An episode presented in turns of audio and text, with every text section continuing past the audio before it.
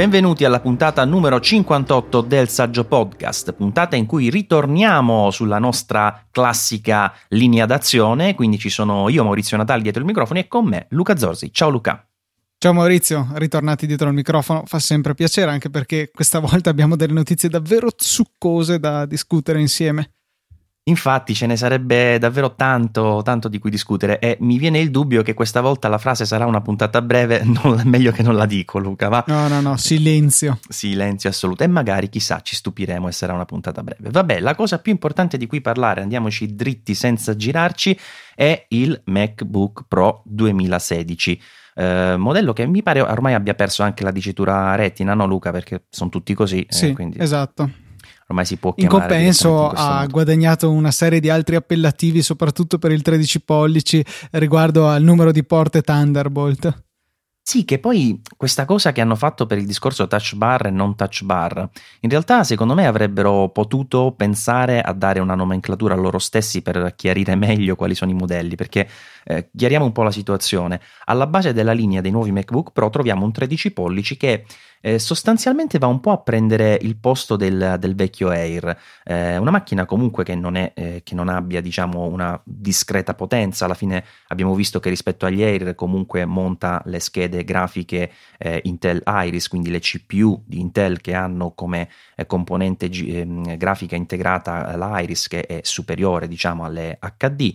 Eh, però diciamo rispetto al 13 pollici eh, top se vogliamo e il 15 pollici eh, a questo computer manca questa nuova caratteristica che è la touch bar sì, è un, um, un, computer strano che secondo me ha l'unica funzione di coprire una nicchia di mercato, una fascia di prezzo che altrimenti Apple non riuscirebbe a coprire perché eh, i nuovi MacBook Pro sono rincarati, sono pesantemente rincarati e, e, ci sarebbe stato un po' un vuoto nella gamma perché il vecchio Air 13 pollici è stato lasciato lì dove era eh, sia in termini di prezzo che in termini di eh, aggiornamenti perché non, eh, non, ha ricevuto nessuna modifica, è lo stesso che si poteva comprare eh, qualche ora prima del, eh, appunto del, del, nuovo evento. È un MacBook che è stato simpaticamente rinominato da Marco Arment come MacBook Escape Edition, giusto per sottolineare che ha ancora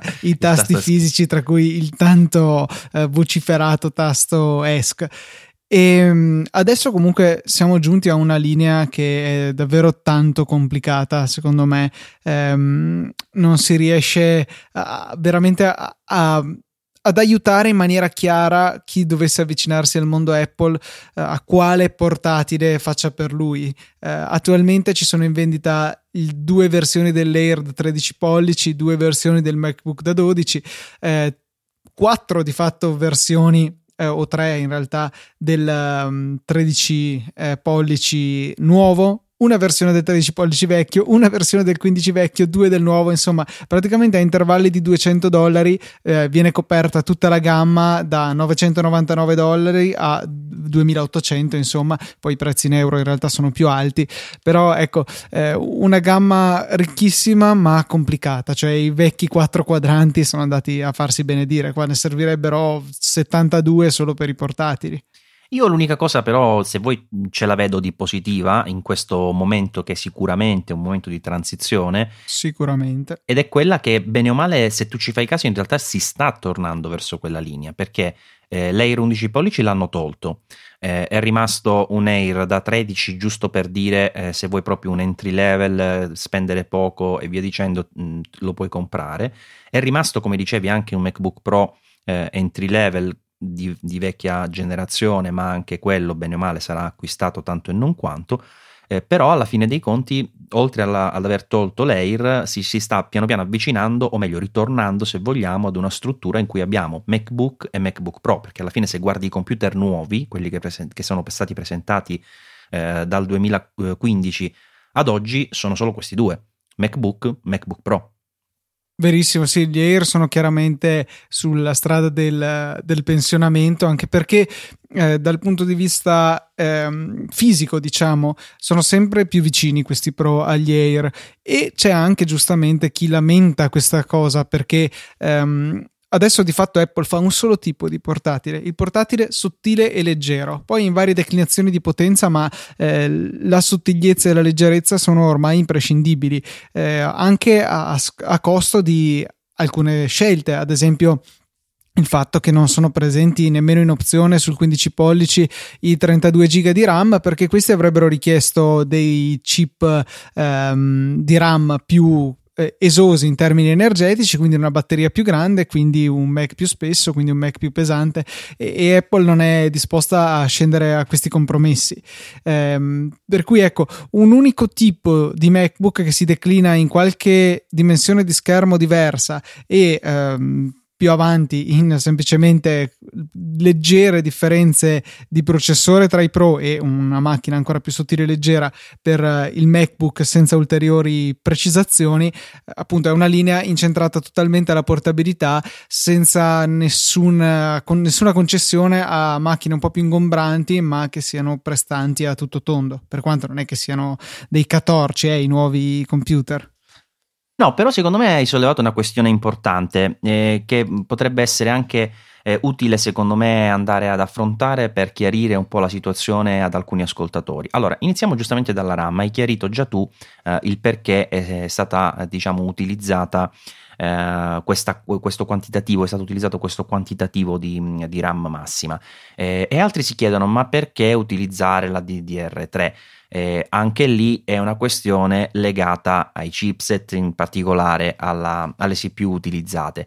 E poi c'è anche un altro problema, cioè perché Apple ha uh, realizzato dei computer con Skylake mentre c'è già Kaby Lake e tutti quanti dicono questa cosa. Allora, in realtà anche qui non è vero, si stanno dicendo in giro un po' eh, di sciocchezze perché in realtà i processori Kaby Lake che servirebbero ad Apple per essere inseriti nei MacBook Pro eh, sicuramente quelli da 15 pollici e potenzialmente anche quelli, quelli, da 13 non ci sono perché quelli da 15 proprio mancano, cioè non, non sono stati eh, rilasciati. Eh, quelli da 13 che andrebbero bene, diciamo, per il MacBook Pro 13 pollici, eh, in realtà ci sono con Kaby Lake, ma solo quelli di fascia bassa che hanno le GPU eh, Intel HD Graphics, che sono quelle che per esempio ha usato Dell nel 13 pollici, che infatti ha presentato a settembre con ehm, già la nuova architettura Kaby Lake.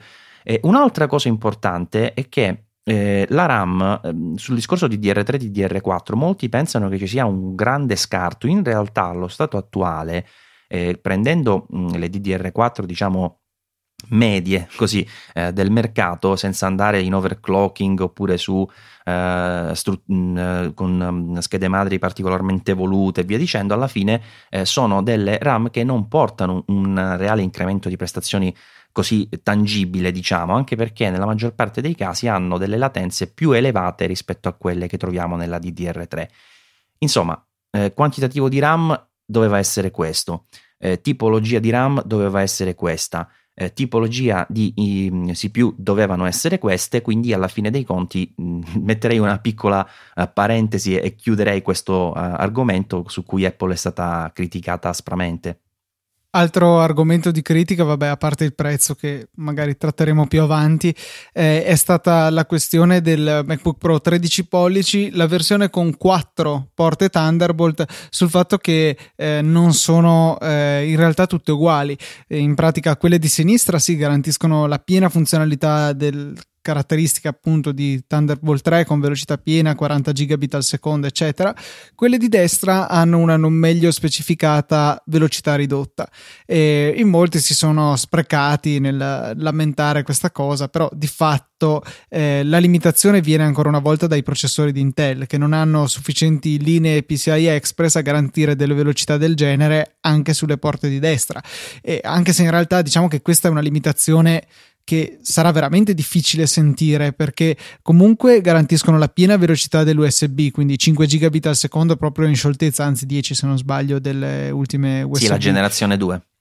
Esatto, mentre eh, probabilmente magari non lo so, non andranno a 40 gigabit, ma si accontenteranno dei 20 della Thunderbolt 2. Cioè, ecco, dobbiamo avere una situazione in cui abbiamo bisogno di eh, supportare, sfruttare al massimo queste velocità esagerate da più di due o tre periferiche, cioè una situazione veramente limite. Oltretutto, poi eh, doppiamente limite se andiamo a considerare che i 13 pollici monta comunque dei processori dual core che magari non sarebbero neanche in grado ad andare a sfruttare tutte queste velocità permesse dalla Thunderbolt 3.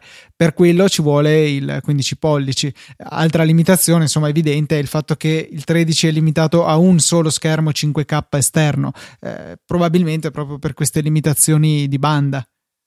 Ecco, a fronte di alcune, chiamiamole, anche se il termine è bruttissimo, giustificazioni di, di quello che è attualmente questo computer, anzi tutta la sua line-up, eh, io alcune critiche, per esempio, mi sento di farle. Ad esempio, giustamente tu dici eh, sul 13 pollici, ah, vabbè, perché è un dual core, punto. Oh, vabbè, però Apple, no? Eh, onestamente, perché? Perché non si, si ostina a non voler fare un 13 pollici che sia a livello di eh, CPU, non dico uh, al pari del eh, 15 pollici, ma comunque almeno con una CPU quad core, perché proprio in virtù delle potenzialità della porta Thunderbolt e quindi della possibilità di collegare a queste macchine, anche al più piccolo 13 pollici, eh, monitor esterni, anche addirittura GPU, quindi schede grafiche esterne molto più potenti, eh, alla fine mh, questa funzionalità si perde perché puoi espandere tutto quanto, ma non la CPU. E la CPU tu mi, ti, mi limiti alla dual core e quindi per certe tipologie di usi mi obblighi comunque a scegliere un 15 pollici.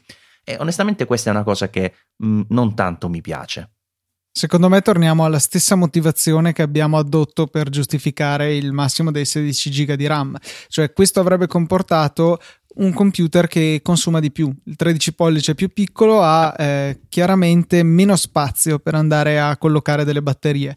L'autonomia sarebbe stata inferiore e eh, queste sono le priorità che Apple ha avuto nella realizzazione di questo computer. Cioè, questa secondo me è la ragione più che non nello no, però, scusami, lo sai, perché, lo sai perché non può essere questa la ragione, secondo me, perché comunque non è che dico che il quad core doveva stare nella macchina da listino, cioè mi fai due, due modelli dual core, punto, opzione eh, CPU quad core, batteria invece di 10 ore, 7 ore. La vuoi? Te la compri. Sì, però cioè, già eh, stanno facendo una cosa strana che danno per 10 ore indistintamente tutta la gamma, compreso il 13 eh, pollici senza touch bar, che ha paradossalmente una batteria più grande di quello con la touch bar e eh, addirittura ha un, um, un, processore che consuma meno, eh, perché mi pare una parte da 15 watt anziché da boh, 23, quello che è. Eh, per cui tutti i computer indistintamente sono dati per 10 ore e, e hanno voluto semplificare la, la, dichiarazione della batteria su computer anche profondamente diversi tra di loro. Avere all'interno di uno stesso identico computer, quindi un 13 pollici con touch bar presumibilmente, eh, dei processori di prestazioni così differenti e di conseguenza di consumi così differenti, credo che non gli sarebbe tanto andato giù, anche col fatto che comunque consumo maggiore si traduce in maggiore necessità di dissipare calore e il 13 pollice più piccolo, tutta l'architettura termica sarà dimensionata per wattaggi e scaldamenti più bassi e quindi magari non sarebbero stati in grado di offrire una buona esperienza d'uso, cioè sto cercando di giustificare o meglio di trovare una motivazione a questo. Poi chiaramente noi possiamo avere priorità magari diverse rispetto a quelle che hanno avuto loro durante lo sviluppo dei prodotti, ma ecco, mi sembra che ci possa stare, ecco. Ma non lo so, io personalmente non, non, non, capisco intanto come le ragioni del marketing possano, eh, appunto quelle della comunicazione, delle, della durata della, della, batteria, possano influire sulla scelta proprio a tavolino addirittura di eh, una tipologia di CPU per una macchina che in realtà potenzialmente potrebbe essere molto allettante. E, e, d'altro canto non capisco nemmeno come possa eventualmente avere problemi di areazione eccetera quando comunque alla fine il 15 pollici sì è più grande ma non è che lo spazio in più sta tutto lì per, la, per areare cioè uno, ehm, è una, un computer che ha lo stesso spessore e onestamente secondo me sì, la possibilità di mettere delle CPU quad core eh, c'era e c'era tutta. Non lo fanno per, per, i motivi probabilmente che hai detto tu, è una questione di, mm, per, non lo so, di, di, di, marketing, di comunicazione, però secondo me non è, non è, una, non è una, scelta tanto, tanto saggia, proprio perché, come dicevo prima, eh, ormai queste macchine sono così flessibili che tu le potresti trasformare davvero uh, in, un, in, un, dock, cioè anche per utilizzi professionali, eh, 13 pollici, la metti lì, la chiudi, eh, ti perdi la touch bar, ma questo è un altro discorso, eh, la colleghi su un dock avanzato e teoricamente hai una workstation di lavoro abbastanza performante se ci fosse la possibilità di avere un 13 pollici e mo- eh, un quad core su 13 pollici, pollici scusate, e massima eh, portabilità. e invece no, ci dobbiamo prendere il 15 pollici, ma comunque per carità uno schermo, ha uno schermo anche più comodo e quindi eh, non è sicuramente una cosa che, che ci dispiace.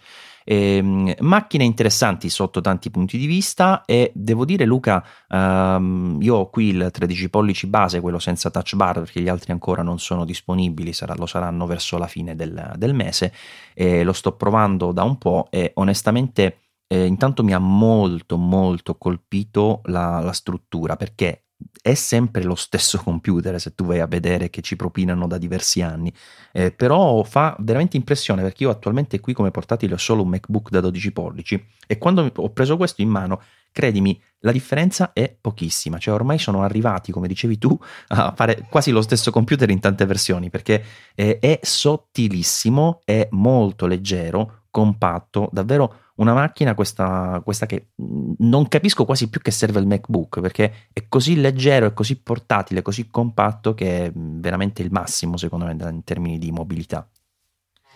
Il MacBook in un mondo ideale dovrebbe servire a ricoprire il ruolo del computer da 999 euro, insomma, eh, eh, l'alternativa ideale, sì. economica. Probabilmente ci arriveremo, però non ancora, ci vuole ancora qualche tempo. Comunque eh, sono sempre computer che utilizzano materiali pregiati, schermi di qualità, insomma, tutte componenti che mantengono ancora un certo costo.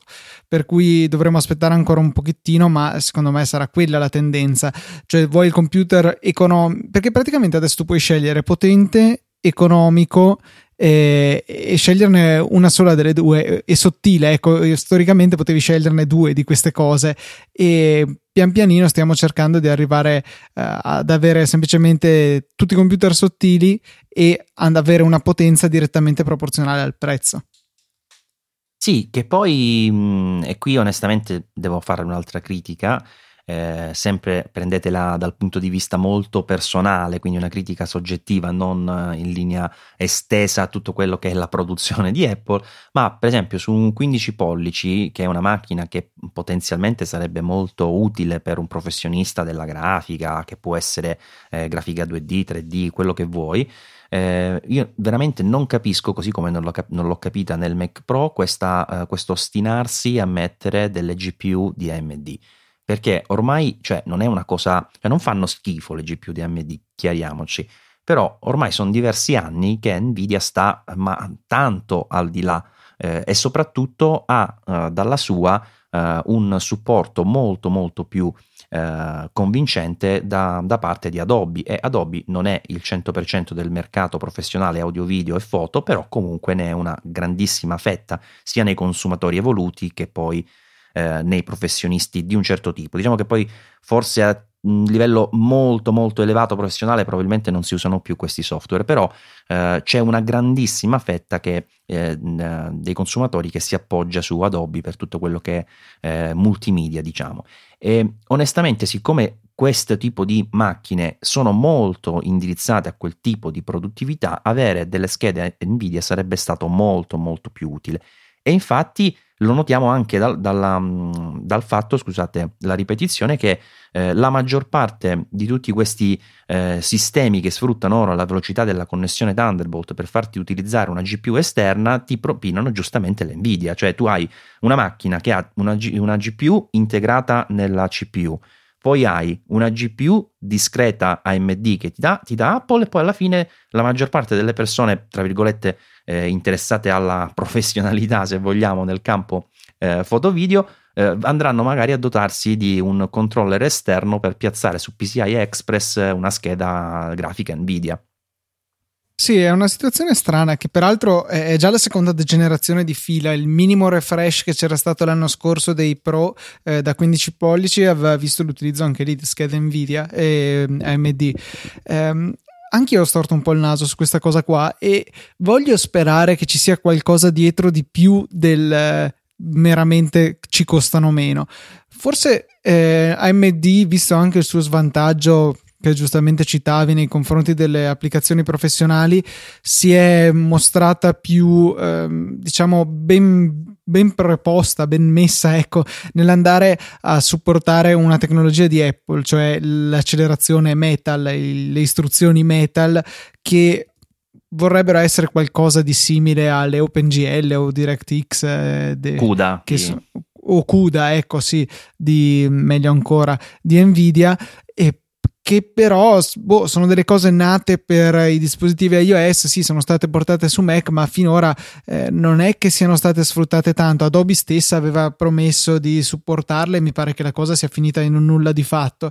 Per cui forse un po' di ostinazione da parte di Apple nel cercare di spingere ancora questa sua tecnologia che potrà anche essere ottima, però se non c'è veramente il supporto dietro da parte delle applicazioni che ne gioverebbero di più, come appunto la suite Adobe, eh, ha senso fino a un certo punto.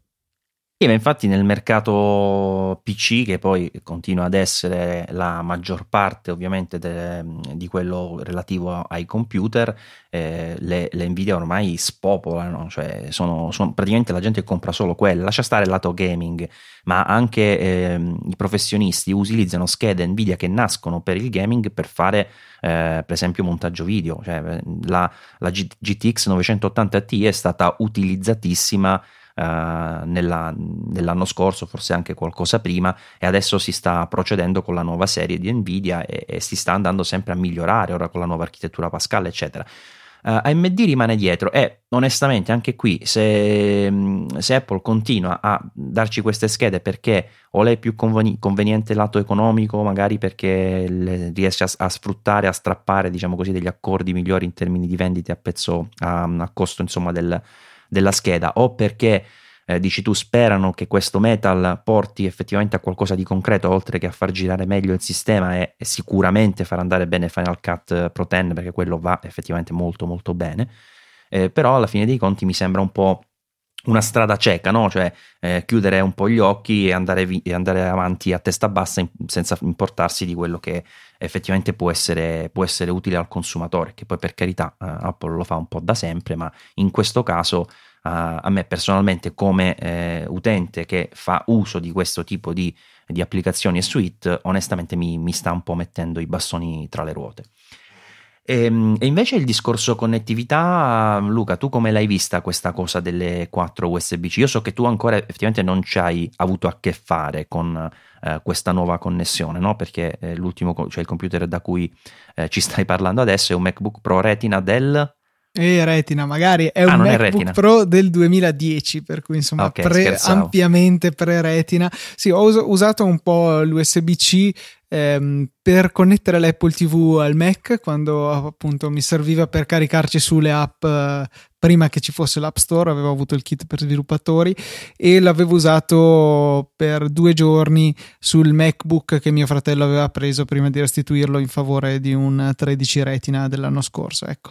Comunque sì, ehm, devo dire che malgrado per certi versi questo vada contro la mia convenienza economica, sono contento che abbiano fatto la scelta di passare in toto alle USB-C perché è evidente che saranno le porte del futuro, è vero, non sono ancora le porte del presente, ma eh, lo sappiamo, cioè c'è tanta inerzia nell'andare a cambiare queste cose e il fatto che comunque un giocatore importante dello scenario come può essere Apple abbia deciso di forzare un po' la mano, prima eh, parzialmente con un solo computer della gamma come era il MacBook e adesso totalmente nel MacBook Pro e mi aspetto che sarà uguale anche quando finalmente andranno ad aggiornare il Mac Pro se lo faranno o quando sicuramente aggiorneranno l'iMac che di certo non hanno un problema di spazio nell'andare a metterli anche anche qualche porta vecchia, insomma, legacy.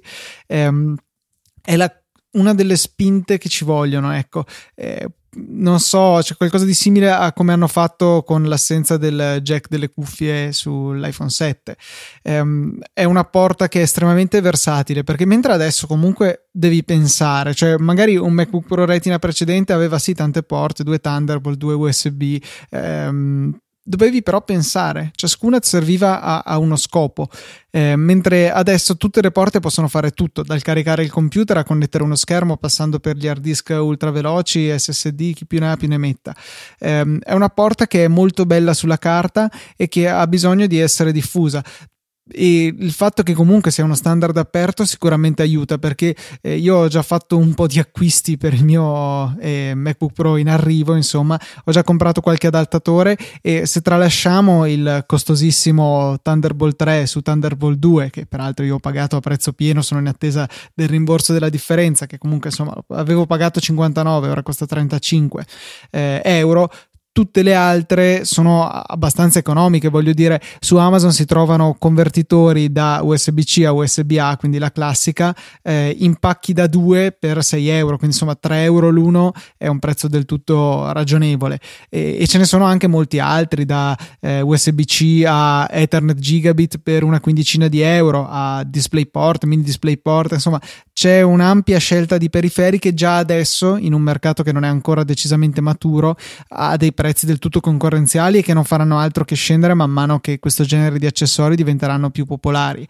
Per cui io sono contento della mossa che hanno fatto, per quanto sì, questo chiaramente mi comporterà nel breve termine di essere sommerso di adattatori, ma viceversa nel lungo termine di non avere assolutamente bisogno di adattatori, perché avrò questa porta universale che mi consentirà di fare tutto e con il fatto che è reversibile, che secondo me è una cosa da non sottovalutare perché è una delle cose che odio di più al mondo, il fatto che malgrado ci siano solo due modi di mettere un cavo USB, eh, è sempre il terzo quello giusto quando devo inserire una chiavetta o un cavo. Guarda, uh, allora hai aperto tanti argomenti, vorrei rispondere su tante cose, ma inizio col dire che sono perfettamente d'accordo con te e con Apple uh, nella decisione di mettere solo questa tipologia di porte. Assolutamente scelta giustissima, anche perché comunque eh, tra le altre cose ha consentito di avere eh, un computer molto snello eh, ed è ehm, diciamo una porta che eh, per, pur essendo una, diciamo, considerando quella a pieno eh, a piena capacità, diciamo, in realtà è una porta molteplice perché a differenza uh, della USB tradizionale ha il vantaggio della, del daisy chain, quindi del mm, collegamento in cascata fino a 6 dispositivi per ogni porta, così come eh, diciamo derivante insomma da, dalla Thunderbolt. Però qui c'è anche una questione secondo me molto importante che eh, probabilmente ora stiamo un po' tutti sottovalutando e che credo che verrà eh, un po' al pettine eh, come, eh, come, nodo nel momento in cui eh, tutti questi dispositivi USB-C cominceranno a trovarsi nei vari centri commerciali. Questo perché la USB-C è intanto eh, chiamiamola, eh, consideriamola nel, nel, suo aspetto, quindi parliamo della porta fisica, non eh, della, del dato, diciamo, e della, della, banda che può gestire delle sue peculiarità, parliamo proprio della porta fisica con tutti i vantaggi che tu hai detto. Questa porta fisica, a differenza di altre porte che siamo sempre stati abituati a vedere eh, quando mh, si tratta di computer, eh, ha giustamente questa possibilità mh, di connettere praticamente di tutto, come dicevi tu. Ma questo è un vantaggio nella maggior parte dei casi, ma potenzialmente, secondo me, porterà anche a un po' di confusione. Perché queste porte esteticamente uguali in realtà possono essere molto diverse. Cosa voglio dire? Se tu prendi un, uno smartphone moderno uh, con Android, perché eh, Apple al momento è rimasta sulla Lightning, ma eh, prendi uno smartphone uh, Android o, o, anche Windows Phone uh, di tutti i tipi di ultima generazione, c'è sempre la porta USB-C. Ovviamente questa porta USB-C però non è la stessa porta USB-C che trovi nel MacBook da 12 pollici e non è la stessa porta USB-C che trovi nel MacBook Pro uh, di recente generazione, quindi il 2016 che ha realizzato Apple. Questo perché? Perché a secondo della, mh, della tipologia poi di chipset che la guida, questa porta che esteticamente è uguale può essere una USB-C 3.0, una USB-C 3.1 generazione 1, generazione 2 o Thunderbolt 3. Quindi, questo cosa, cosa, voglio dire con questo discorso qui? Che d'ora in poi, quando si comprerà una periferica, non basterà più leggere cos'è USB-C, ok, funziona. Non è vero, perché non è detto che questo sia, sia così. Mentre in passato tu compravi una periferica USB 3 e sapevi che su una porta USB 3, se fisicamente c'entrava, funzionava, al massimo poteva essere una USB 2, insomma, però c'era al massimo il doppio cavo per poter alimentare, visto che non bastava la potenza della precedente. Invece d'ora in poi questo non succederà più, ci sarà bisogno di molta più consapevolezza nell'utente e secondo me ehm, Apple dovrebbe qui essere la prima, essendo in prima linea a portare avanti queste porte, a eh, cercare anche di fare un po' di chiarezza, perché sta facendo l'esatto contrario come ehm, del, nel concreto come mettendo nel MacBook eh, 12 pollici 2015 e anche quello 2016 la, pre- la precedente generazione di, US- di USB-C mettendo la nuova anzi nuovissima nel MacBook Pro 2016 che addirittura non è neanche compatibile con i dispositivi Thunderbolt 3 che ci sono oggi in commercio non quelli che arriveranno da oggi in poi perché da oggi in poi sfrutteranno tutti uh, il chipset Texas Instrument di seconda generazione che è compatibile. Insomma questo, con questo lungo discorso un po' incasinato, passatemi il termine, cosa voglio dire? Che effettivamente c'è all'orizzonte una situazione secondo me mai presentatasi prima in ambito informatico e che questa porta che mh, ha 2 milioni di vantaggi eh, potrebbe effettivamente mh, veder, vedersi tra, trasformarsi in un calderone di, di grossi grattacapi per l'utente medio. Che ne pensi? Ma eh, sulla questione della pura USB in realtà il problema non si pone perché comunque eventualmente funzionerà un pelo più piano ma eh, sarà cioè è parziale e, e non troppo importante la, la, differenza, nel senso che se prendiamo un dispositivo a 10 gigabit e lo connettiamo a un vecchio USB-C, al massimo sarà, per quanto riguarda i computer, a 5 gigabit, per cui presumibilmente questo computer sarà un po' più vecchiotto, eh, un processore un po' più scarso, vedasi il MacBook, per cui la differenza secondo me non sarà percepibile. Eh, però per, per esempio, riguarda... scusami Luca, eh, vai, vai. una cosa di cui non sono neanche sicurissimo e ti chiedo anche una conferma magari in tal senso. Fai conto che tu compri un adattatore eh, Ethernet USB-C. Tu c'hai l'USB-C sullo smartphone e dici ma lo attacco. Funziona? E se compri un monitor, un 4K USB-C, c'hai quella porta nello smartphone, lo attacchi, funziona? Sì, d'accordo, eh. però eh. cioè, non c'era prima questo problema. È una situazione tanto diversa. Sarebbe come prendere un adattatore jack grande della chitarra, jack piccolo, collegarla alla televisione, aspett- all'uscita cuffia della televisione solo perché ci entra e aspettarsi che funzioni.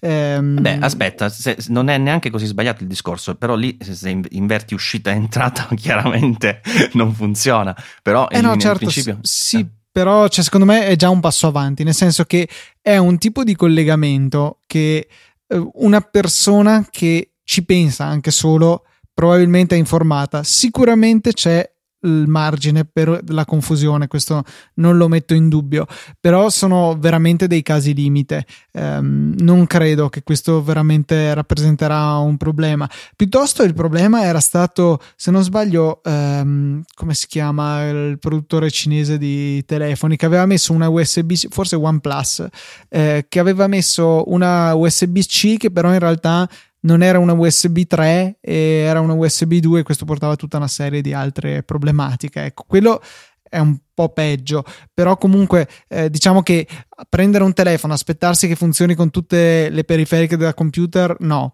eh, quello effettivamente è un po' la vedo difficile. Più che altro, sì, i due problemi che vedo è la difficile, diffi- la difficile difficoltà nel distinguere eh, Thunderbolt 3 rispetto al semplice USB-C e c'è stato, l'abbiamo visto anche solo nel parlare dell'altro problema, cioè l'incompatibilità con i Thunderbolt 3 esistenti, che tra l'altro mi chiedo come sia stato possibile una cosa del genere, dato che in teoria è uno standard. Ma anche lì c'era stata un sacco di gente che diceva, ah, ma allora non funzionerà niente, le cose del mio MacBook non potrò usarle sul mio nuovo MacBook Pro. No, non è vero, cioè il cavo è quello, però se utilizzi la parte USB di quella porta così versatile, il problema non si porrà. Il problema è solamente quando si invece si desidera usare la parte Thunderbolt, che è quella per esempio che sarà necessaria per la connessione ad un monitor 5K, per vari motivi che magari dopo potremo anche esaminare, eh, ma invece non si porrà se invece ci connettiamo a una dock USB-C. Eh, dock USB-C che per la maggior parte di, degli utilizzi credo che sia preferibile a una dock Thunderbolt banalmente perché no, costerà no. la metà. No, per stabilità no, però Luca. Uh, io le ho provate, ne ho provate tantissime, anche quelle alimentate, e ti posso garantire che la stabilità che si ottiene con un dock Thunderbolt è completamente diversa. Il, il dock Thunderbolt in realtà sfrutta proprio delle caratteristiche native, diciamo, di questa, te- di questa tecnologia. Eh, con l'USB-C è un po' forzata la cosa e in effetti poi questo si nota perché eh, capita che si sconnettano i dispositivi, si riconnettano, devi spegnere e riavviare la macchina. Col Thunderbolt questa cosa è molto molto meno eh, presente, quindi sicuramente da quel punto di vista è una tecnologia più eh, oltre ad essere più performante, più adatta diciamo, a, questo, a questo scopo. Questo non volevo saperlo, Maurizio. Perché hai comprato un dock USB-C? No, ma ci sto seriamente pensando per il eh. solo fatto che poi mi può anche alimentare il Mac. Eh, ma vabbè, penso che in teoria anche un dock eh, Thunderbolt 3 lo sì, fa. Sì, cioè, però penso. dovrei pagare molto di più, ecco, su tutto lì. Eh, ma guarda, sapendo come eh, lavori tu col computer, ti posso garantire che ti pentirai comprando un, un dock USB-C. Te lo posso proprio cosa. garantire. Sì, sì, sì. No, ti ripeto, per un utilizzo medio, così colleghi il monitor e una chiavetta va benissimo però nel momento in cui vuoi avere qualcosa di proprio stabile, che sai che metti quel cavo e al 100% ti parte l'Ethernet, il monitor, i due hard disk e via dicendo, Thunderbolt è un altro pianeta, proprio questo te lo garantisco. Eh, ma a parte questo, volevo anche sottolineare un altro discorso, proprio perché secondo me, oltre alla confusione che si sta generando un pochino lato utenti, perché mh, ho capito le tue eh, giuste osservazioni, però eh, secondo me c'è un po' di, eh, di, situazione confusa, perché poi anche la porta Thunderbolt 3 sul MacBook Pro 13 pollici ti dimentichi, la metti a destra e dici, oh, ma perché non va alla massima velocità? No, perché quelle sfruttano meno linee PCI Express, cioè Comunque non è uno standard così chiaro, secondo me, lato consumatore e non è così chiaro neanche lato produttori, perché questo discorso della porta Thunderbolt 3, che è della sua incompatibilità, diciamo così, è veramente ancora ehm, non chiaro, non lo sanno neanche i, produttori di accessori, eccetera. Perché cosa succede? Sono due chipset che collaborano.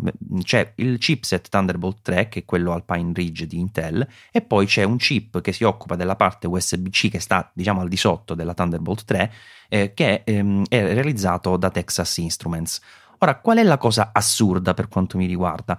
Che Apple ha utilizzato il chipset di Intel Alpine Ridge per la, per la Thunderbolt 3, che è assolutamente quello, eh, non, non si scappa, è lo standard, punto.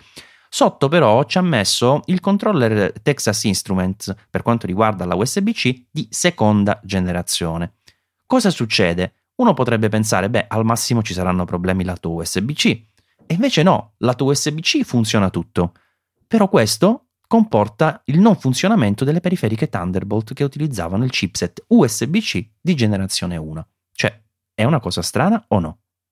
Sì, decisamente. Cioè, mm, non capisco a questo punto se ci sia malizia da parte di Apple o, o ci sia stata eh, poca competenza, se vogliamo, da parte di tutti quelli che sono stati coinvolti nello sviluppo dello standard e nel rilascio delle prime periferiche. Sto parlando da chi ha eh, stabilito come deve funzionare la cosa, a chi ha realizzato i chip, a chi li ha integrati in dei prodotti completi. Insomma, mi sembra incredibile che due cose che si chiamano nella stessa maniera Thunderbolt 3 possano essere incompatibili tra di loro. Sarebbe come prendere delle chiavette USB che vanno solo nelle porte di una determinata marca di computer rispetto a un'altra, cioè è follia detta così. Eh, però a quanto pare è quello che è successo e spero che si faccia più luce a riguardo perché eh, sarei veramente curioso di sapere cosa c'è dietro. Sì, e per me la follia più grande, ti ripeto, è che la, la parte di incompatibilità della Thunderbolt 3 a, a, quanto pare deriva dal chipset USB-C, cioè quello che mi, mi stupisce, perché dico, se il chipset è quello Alpine Ridge di Intel per quanto riguarda la uh, Thunderbolt 3 e ho un dispositivo esterno che usa lo stesso chipset, cioè non c'è motivo apparente per cui non debba funzionare, soprattutto se quello che cambia invece è la parte USB-C. Ma vabbè, comunque i produttori uh, di i, tutti i vari uh, case esterni, adattatori, eccetera, hanno pubblicato chiaramente che queste periferiche di prima, diciamo, generazione Thunderbolt 3 non sono compatibili con i Mac in, con tutti i Mac in realtà che ormai utilizzano la Thunderbolt 3 perché si è partiti proprio ora con il MacBook Pro e, ehm, e tra l'altro non saranno neanche adattabili con un aggiornamento firmware, quindi bisogna proprio cambiare eh, completamente i, i chipset e mettere nel mercato un nuovo prodotto. Non erano tantissimi questi prodotti in commercio, quindi non è una cosa drammatica. Io ne sto parlando solo perché intanto è importante sapere, magari qualcuno per la fretta dice compro subito quello che c'è nel mercato. No, fermi perché tutto quello che c'è oggi sul mercato di eh, proprio acquistabile pronto per la spedizione, Thunderbolt 3 non funziona con i MacBook Pro 2016. Eh, mentre invece ci sono già tanti dispositivi che sono in prenotazione tra cui i tre più importanti ve li citiamo, poi troverete anche i link nelle note dell'episodio, sono secondo me eh, la doc di eh, OWC, insomma OWC come diavolo si chiama lei per quanto riguarda la Thunderbolt 3 che è uscita di recente con spedizione addirittura però a gennaio, se non erro fine gennaio mi hanno detto, e poi c'è una altrettanto importante eh, diciamo come si chiama questo case esterno di cui mi parlavi tu prima Luca eh, che gestisce la, la, possibilità di connettere una scheda grafica PCI Express no? Lo chiamerei un box PCI Express, Bravo. è proprio uno scatolotto esterno, nulla di più, che ha una, una, connessione Thunderbolt 3 per l'appunto, uno slot PCI Express dove possiamo inserire una scheda video e un alimentatore adeguato 2 o 300 watt a seconda dell'opzione scelta in fase di acquisto che consenta l'alimentazione della scheda video stessa. E può essere insomma una costosa pezza che professionisti possono mettere all'assenza delle schede video Nvidia per cui si può ricorrere a questo ingombrante, pesante, costoso accrocchio per riuscire ad avere il computer ultra leggero per la mobilità e con una grafica ultra prestante quando serve, quando siamo alla scrivania con la corrente e tutto quanto. Eh, resta da vedere se questa soluzione si rivelerà stabile perché avevo letto qualcosa su Twitter del tipo che sì, il um, supporto alle GPU esterne è qualcosa che c'è in uh, macOS, è qualcosa che c'è però per quei discorsi che erano circolati circa gli schermi 5K realizzati da Apple che avrebbero dovuto adottare una scheda grafica integrata nello schermo per bypassare i problemi di collegamento, problemi che sono stati bypassati in altro modo, poi ne parliamo. E, però ecco, non farci conto che rimangano permanentemente, cioè non è una cosa ufficialmente supportata da Apple per cui sì, funziona, magari continuerà a funzionare, ma nulla impedisce che in un aggiornamento a caso del sistema operativo questi smettano di andare. Già per dire il supporto comunque alle GPU esterne è parziale in macOS perché ehm, è necessario che uno schermo sia collegato a quella scheda video perché il suo output appunto dello schermo sia gestito da quella scheda video, cioè non è possibile semplicemente collegarla e sfruttarla per pilotare lo schermo integrato nel Mac, questo non è possibile, è solamente possibile averla collegata esternamente e sfruttarla in quelle applicazioni che consentono di selezionare il motore di rendering. Mi pare che Final Cut fosse una di queste, che appunto poteva sfruttarne la potenza per fare i suoi calcoli, ma poi la visualizzazione vera a schermo sia gestita comunque dalla scheda video del Mac. Viceversa su Windows è possibile e paradossalmente è possibile se si installa Windows su Bootcamp, eh, è possibile pilotare lo schermo del computer tramite questa GPU esterna, che quindi è proprio un'esternalizzazione di quello che avremmo invece normalmente dentro nel computer. E anche qui proprio tanti puntini sospensivi per, per quello che sta facendo Apple. Vabbè. Comunque, terzo eh, prodotto che volevo citare, ma questa è proprio una curiosità, eh, la SI che è un altro dei, ehm, eh, diciamo dei nomi molto molto legati a quello che, che riguarda insomma il mondo Apple e Mac, eh, ha presentato un, un, disco che si chiama la SI Bolt, eh, tra l'altro Bolt alla terza perché richiama il collegamento Thunderbolt 3, che è un disco Uh, con uh, soltanto due SSD da un tera all'interno con una cifra abbastanza contenuta insomma di vendita di più o meno 1999 dollari quindi se vi, onesto, vi, onesto. vi servono un paio di tera così uh, SSD cioè, è velocissimo eh, per carità che si parla di 2800 megabyte al secondo però eh, è, è, certamente un gingillo eh, molto molto costoso con tra l'altro velocità che potenzialmente si possono raggiungere se non più identiche ma molto simili in maniera eh, estremamente più economica. Eh, volevo anche fare una piccolissima parentesi, Luca, su una cosa che hai detto che poi mi era sfuggita del costo dell'adattatore Thunderbolt 3 Thunderbolt 2, per dirti che io ne ho uno di StarTech uscito prima del MacBook Pro e che quindi non è compatibile col MacBook Pro, eh, che costa in media 100 euro. E fa la stessa cosa, Thunderbolt 3 eh, Thunderbolt 2, cioè eh, è una specie di eh, riduttore se vogliamo, tra l'altro è enorme rispetto a quello di, di Apple, però ha questa particolarità di costare prima tre volte, adesso quattro volte tanto, mi pare, con il nuovo aggiornamento. Ora non so se sto dando i numeri corretti. No, no, è giusto, costa eh. 35 euro, sì, insomma l'hai sparata un po' grossa, il triplo, dai, costa, costa sui 100 euro. Quindi neanche tanto costoso, ecco quello volevo dire, che tu dicevi un adattatore costoso, ma in realtà non lo è neanche, neanche così tanto. Va bene, allora eh, Luca, io a questo punto, visto che l'hai, l'hai, tirata in ballo tu, la cosa te la devo fare questa domanda, anche perché è una domanda secondo me potenzialmente molto interessante. Noi sappiamo che alla base della Thunderbolt 3, come supporto per i MacBook Pro 2016, eh, abbiamo le specifiche della DisplayPort 1.2, giusto? Sì. Che supporta monitor fino al 4K. Però Apple ci dice no, attenzione perché questi computer supportano i 5K, addirittura il MacBook Pro 15 pollici ne supporta più di uno. Com'è possibile? In realtà è un trucchetto che sta seguendo Apple perché sì, è vero, ehm, supporta solamente quel livello di DisplayPort e mm, va a sfruttare la stessa tecnica che utilizzava il precedente schermo 5K presente sul mercato, forse era LG anche quello, che utilizzava due cavi per la connessione. Di fatto una metà dello schermo era gestita con un cavo e l'altra metà con il secondo, di modo che le due metà dello schermo 5K risultassero all'interno del massimo consentito dalla banda della DisplayPort. Cosa ha fatto Apple? Ha sfruttato il fatto che in realtà eh, loro non stanno usando direttamente la DisplayPort, stanno sfruttando la Thunderbolt 3, quindi con 40 gigabit di banda, e al suo interno fanno passare non uno ma due stream paralleli di DisplayPort 1.2, ciascuno che piloterà metà dello schermo. E è una cosa che detta così è un po' fragile, sembra bruttina, però il fatto che loro in prima persona abbiano stretto questa partnership con LG che si occuperà della costruzione fisica del display, eh, diciamo che ci garantisce che il supporto in macOS sarà buono di, questa, di questo brutto hack in realtà che per ora siamo costretti a utilizzare in attesa del DisplayPort 1.3 che invece avrà tutta la banda necessaria a pilotare gli schermi 5K. Quindi eh, la possibilità di guidare, di pilotare due schermi 5K è data appunto dall'utilizzo di ben due eh, porte Thunderbolt 3 a banda piena. Eh, mi chiedo come se la caveranno le GPU eh, AMD con un numero di pixel del genere perché se ci pensiamo è veramente impressionante perché già c'è lo schermo retina del MacBook Pro che non è proprio poco da gestire tutto, anche se insomma per le schede video di oggi probabilmente non è più così pazzesco.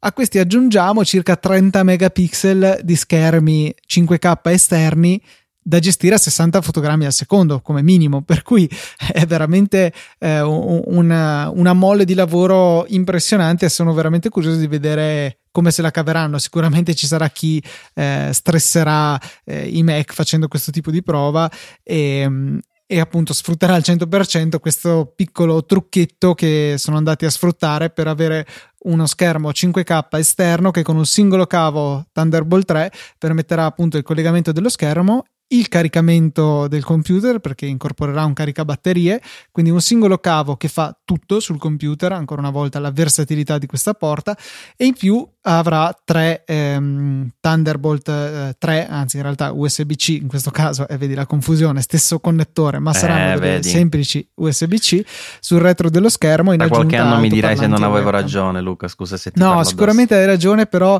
eh, diciamo che sono convinto che tu abbia ragione, ma i casi in cui questo emergerà saranno pochi, ecco, mettiamola così, per cui riesco a dare ragione a me e a te in contemporanea. Ehm, altra cosa interessante da notare riguardo a abbiamo parlato degli adattatori che sono calati di prezzo, ma lo sconto del 25% su per giù eh, che Apple ha accordato sugli adattatori si estende anche ad altre periferiche USB-C, per cui potrete comprare appunto il suddetto monitor 5K quando sarà disponibile per 1050 euro, che tra virgolette è un affare se pensiamo che fino all'altro giorno vendevano il Thunderbolt display, sicuramente una risoluzione molto inferiore e comunque un display molto vecchio, a 999 euro. Per cui insomma eh, è un buon affare, credo, a quel prezzo. Uno schermo con lo spazio colore esteso, eccetera. Ma magari questo ce lo puoi valutare meglio tu, Maurizio. Beh, sicuramente bisognerebbe proprio provarli questi computer prima di poter dare una valutazione secca, però anche lì, per dirti, secondo me hanno fatto una cavolata, cioè eh, va bene, vogliamo guardare al futuro, no? E sono d'accordo, però intanto eh, si poteva prendere la palla al balzo per fare due monitor di, di, polli, di pollici un pochino migliori diciamo rispetto a quelli degli iMac perché 20, 21,5 e 27 eh, onestamente continuano ad essere secondo me un po' piccolini nella, nell'era contemporanea, cioè come c'è stato mh, anni e anni fa il passaggio da 2024 a 21,5 eh, 27, oggi come oggi secondo me un passaggio a 24-32 ci stava tutto, 24-30, una cosa del genere, insomma, ora sto sparando numeri a caso ma giusto per capire che si poteva secondo me andare un po' oltre. E eh, che sarebbero crollati i PPI a quel punto. Eh, ma guarda, cioè io sto lavorando su un 32 4K e si vede una cosa fina, quindi secondo me eh, l'idea che i PPI da desktop devono essere simili a quelli dello smartphone è proprio una, una cavolata assoluta, cioè eh, il, il, desktop si guarda, soprattutto un monitor di questo calibro, da una dimensione abbastanza sostenuta, cioè che sarà un... Se, va, se proprio stai vicino stai a 50 cm, ma se no stai a un metro anche certe volte, quindi eh, onestamente penso che da quel punto di vista si potesse sicuramente fare qualcosa di più. Ma la sciocchezza che volevo secondo me ribadire è che ok, pensati per il futuro, quindi lo sta facendo Apple, va bene, mi sta proponendo ancora qui USB-C, però una volta che si faceva un prodotto del genere, una volta che si è creato un dispositivo che, eh, come il MacBook Pro per la sua versatilità, eccetera, eccetera, sarebbe stato più comodo se poi il monitor che si collega diventa un dock di connessioni pregresse. Cioè, eh, alla fine non è una cosa neanche strana per, per, Apple, perché se tu vedi il Thunderbolt display che vendevano fino all'altro giorno, aveva ancora le USB 2 o aveva ancora aveva la Ethernet, aveva porte che tu non avevi più nel portatile e ce le avevi nello schermo ed era una cosa geniale. Invece in questo momento ti stanno dicendo, vabbè, eh, lascia stare tutto quello che hai a casa, buttalo eh, e comprati gli adattatori, anche, anche, se hai il monitor che dovrebbe fare da dock. Cioè, secondo me questa è una cavolata, perché almeno sul monitor, nel momento in cui lo collego, mi dovevi dare delle connessioni che, che poi non sono neanche considerabili vecchie, cioè la Ethernet per tanti usi è ancora eh, fondamentale, non è che è una, è una, banalità che sta lì solo come eh, orpello di un, un, passato vetusto, per carità, è una cosa contemporanea, anzi eh, ce ne dovrebbero essere anche due, magari a lavorare in aggregation, quindi eh, non lo so, secondo me anche da quel punto di vista è tutto molto figo, è tutto molto pratico, è tutto molto consumer. Sono d'accordo sull'assenza di porte sullo schermo, effettivamente è un passo indietro rispetto al, a quello che abbiamo visto in passato. Eh, L'Ethernet in particolare, secondo me, sa che qua sono eh, parziale nei confronti di questo, doveva assolutamente esserci su un monitor, proprio perché cioè, un monitor per definizione lo piazzi lì e, e stop. È vero che è bello avere la scrivania totalmente pulita, il cavo dell'alimentazione del monitor, il cavo che va al Mac e basta, però eh, spesso questo non basta. Eh, posso capire la scelta di non mettere delle USB classiche, ma di affidarsi solo all'USB-C anche lì. Facciamo anche che mi può andare bene. Sì, sì, un Ethernet scusami, scusami, scusami, scusami, sì, eh, scusa, volevo solo dire che su questo hai perfettamente ragione, anche perché un adattatore da USB-C a USB-A cioè, da, costa tipo 2 euro, 3 euro, non lo so, quindi sì, mh, mm, su questo sono d'accordo, però si poteva fare tanto di più, cioè ci potevano anche rimettere il nostro lettore di SD, che noi siamo orfani di questo lettore, noi, vero, vero. noi fotografi. E tu immagino sarai molto arrabbiato per questa perdita. Ma guarda, alla fine prendi, come ti dicevo prima, un adattatore di questi da USB-C a USB-A e usi il tuo lettore esterno, per carità, che poi tra l'altro ha anche la versatilità di darti già la, la, possibilità di eh, avere eh, non soltanto la lettura di SD, ma anche per esempio le micro SD e le compact flash per chi ancora le usa, anche se molte macchine professionali ormai si sono spostate o su SD o su eh, strumenti ancora più avanzati come le CFast 2 o le XQD, quindi comunque non sarebbe stato utile in, quella, in quel range. Però la grandissima parte insomma, delle macchine fotografiche lavora ancora con SD e onestamente questa mancanza si sentirà anche perché il wireless non è assolutamente ancora adatto e forse non lo sarà mai perché mentre cresce eh, la velocità del wireless crescono anche le dimensioni dei sensori e delle risoluzioni e la grandezza dei file da gestire quindi non so se mai si arriverà a un livello in cui scambiare il file della fotocamera magari in RAW ovviamente perché il JPEG magari si può anche fare eh, via cavo sia, eh, utilizz- sia diciamo paritetico a scambiarlo via wireless non lo so se si arriverà a questo punto anche in termini proprio di praticità e immediatezza. Quindi mh, da quel punto di vista penso che ci sarà ancora, ancora un po' da lavorare. Comunque, eh, sicuramente sono delle belle macchine, sicuramente però sono eh, ancora una volta quelle macchine di rottura che Apple piazza nel mercato e che eh, in un certo modo o ti piacciono o ti piacciono, perché se vuoi lavorare con macOS eh, in mobilità, ormai i computer sono questi, eh, le porte mm, va benissimo, certo se fossero state un vero standard sarebbe stato meglio, eh, però poi dal, tra, le altre, tra, le altre, cose, insomma tra le righe, eh, hanno anche tolto tante piccolezze che ad alcuni hanno fatto un po' girare le scatole, diciamolo in maniera elegante, cose che onestamente non sono mh, determinanti, ecco, per carità, però eh, che sommate alle porte di destra che non sono a piena velocità, sommate al fatto che eh, le, non, lo standard che ancora non è del tutto standard, eccetera, eccetera, dare possono dare un po' rogna. E te le butto lì in cascata, dimmi cosa ne pensi. Allora, uscita audio non supporta più il segnale ottico, quindi ormai è un'uscita audio uscita ed entrata audio, diciamo mix eh, soltanto eh, analogica. Poi abbiamo eh, il, mm, la, la, la, mela, diciamo così, che non si illumina più, eh, la scomparsa del MagSafe che ovviamente no, dopo il MacBook è toccata anche al MacBook Pro e con questa se ne va anche una delle caratteristiche utili che era la lucina, a parte il discorso del magnetismo che era fighissimo per carità, eh, però anche il fatto che c'era la lucina mentre caricavo, aveva finito di caricare, era molto utile. Eh, e poi, per esempio, hanno tolto anche il suono di avvio, quindi adesso il computer, quando tu apri lo schermo, almeno in, in situazione diciamo di default, poi ci sono delle stringhe da codice per maneggiare un po', ma in situazione diciamo standard, l- apri il coperchio, il portatile si accende automaticamente e non fa neanche un suono, diciamo, di, di avvio, che era il classico suono che c'è stato nei Mac per qualcosa come 30 anni piccole cose, magari sono anche dei, dei feticci del passato e che non hanno una vera utilità, però tutte queste piccole cose in alcune persone hanno dato un po' fastidio. Eh, io personalmente mi rifaccio solo alle cose utili, cioè la mela luminosa mi interessa per esempio zero, tanto per dirne una. Lucida ottica io non l'ho mai usata, tanto per dirne un'altra. Però ad esempio se penso al Mac che ho conosciuto io e quello che mi ha fatto innamorare, cioè anche la banalità di poter vedere dall'esterno con, piccole, con dei piccoli LED la carica della batteria cioè, era una di quelle cose che proprio mi faceva dire guarda, cioè, guarda che figo, guarda che pratico un Mac, io posso fare questa cosa e tu no. Guarda, ti posso confermare che in questo momento i LED sull'esterno del mio Mac sono tutti accesi, eh, per cui la batteria è carica. No, quella era una funzionalità veramente carina, eh, come pure il MagSafe, quello f- cioè era l'idea geniale che secondo me al, a parità di tantissime altre cose cioè separava ma di un abisso un Mac da un altro computer qualunque.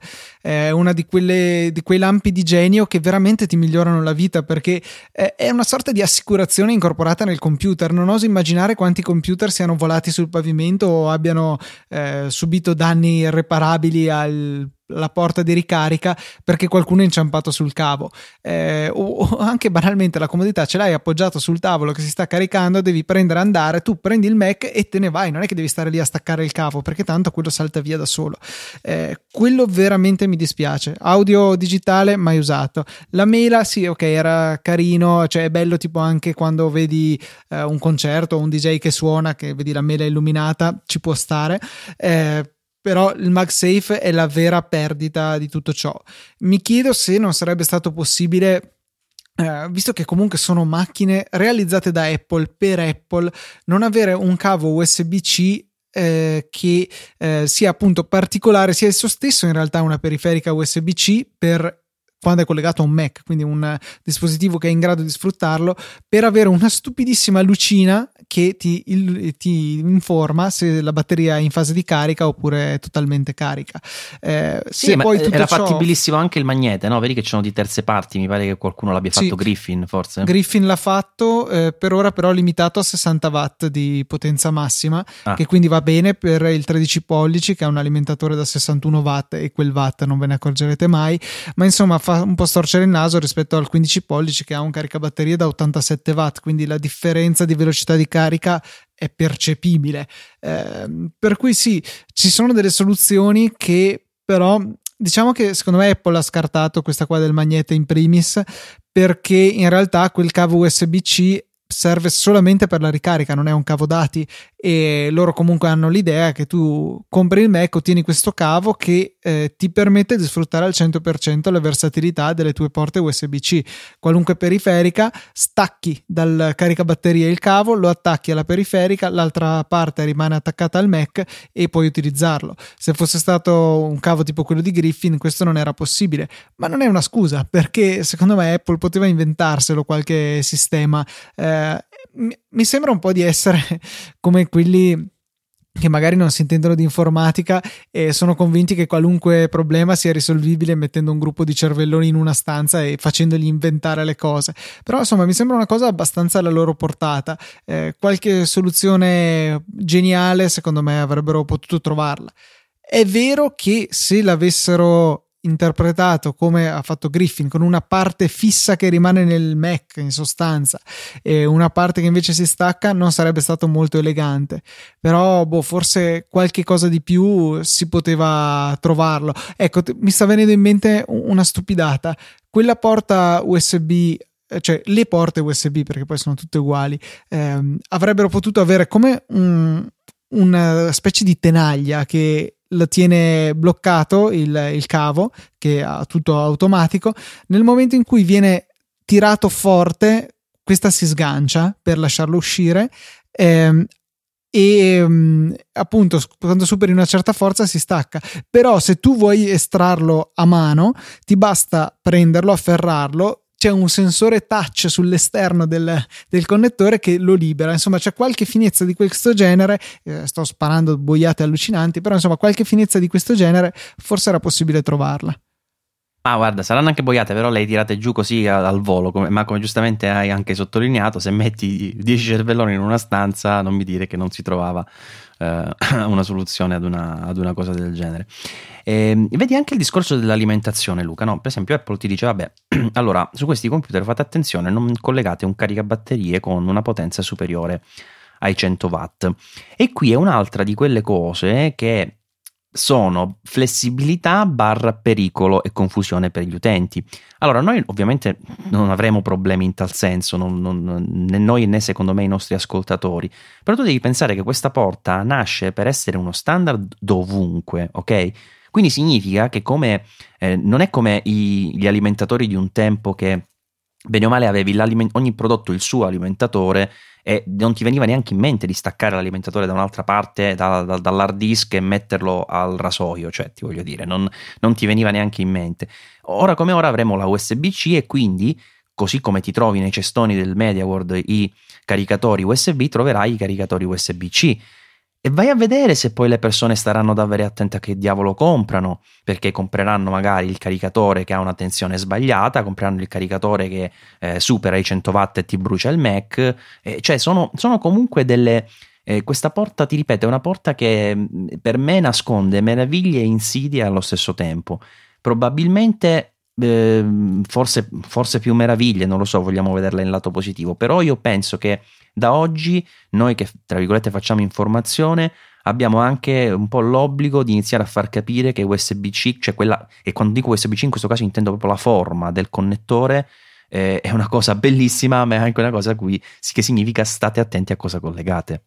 Guarda, in realtà sulla questione della potenza è tra virgolette un non problema asterisco devono essere fatti bene perché eh, la possibilità di ricevere 100 watt di potenza non è automatica cioè non è una cosa come attaccare la spina alla corrente ti escono 220 volt punto. Non è così.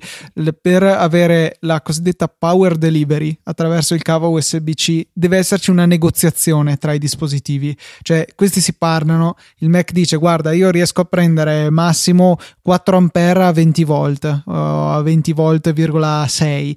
Eh, il caricabatterie dice ok riesco a dartene eh, 3,6 ampere a questi 20 volti. Va bene sì ok allora to tieni adesso ti arriva la corrente. Cioè non è semplicemente eh, ma perché io ti ho parlato Luca lo perché io ti ho parlato dei cestoni del MediaWorld? Perché il problema di base, o peggio ancora di Amazon, dei cestoni virtuali di Amazon, perché il problema di base è che comunque ormai la maggior parte di questi caricatori esterni che uno compra non è che va a comprarli di marca super mega sicura e famosa, perché anche a livello di conoscenze tecniche e via dicendo, la gente non è che le sa mediamente queste cose. Quindi tu sei al MediaWorld, vedi un caricatore a 3 euro USB-C, dici che figo, quando sono in viaggio mi carico il portatile. No, è, è, vero Maurizio, però c'è qua è proprio andare fuori, sta- cioè è un prodotto che non rispetta gli standard. Sarebbe come a dire che io ti vendo un prodotto che ha la spina italiana e però non funziona a 220 volt ma va a 110 appena lo connetto salta eh ma cioè... se fosse così Apple non avrebbe dovuto scrivere sul, sul suo sito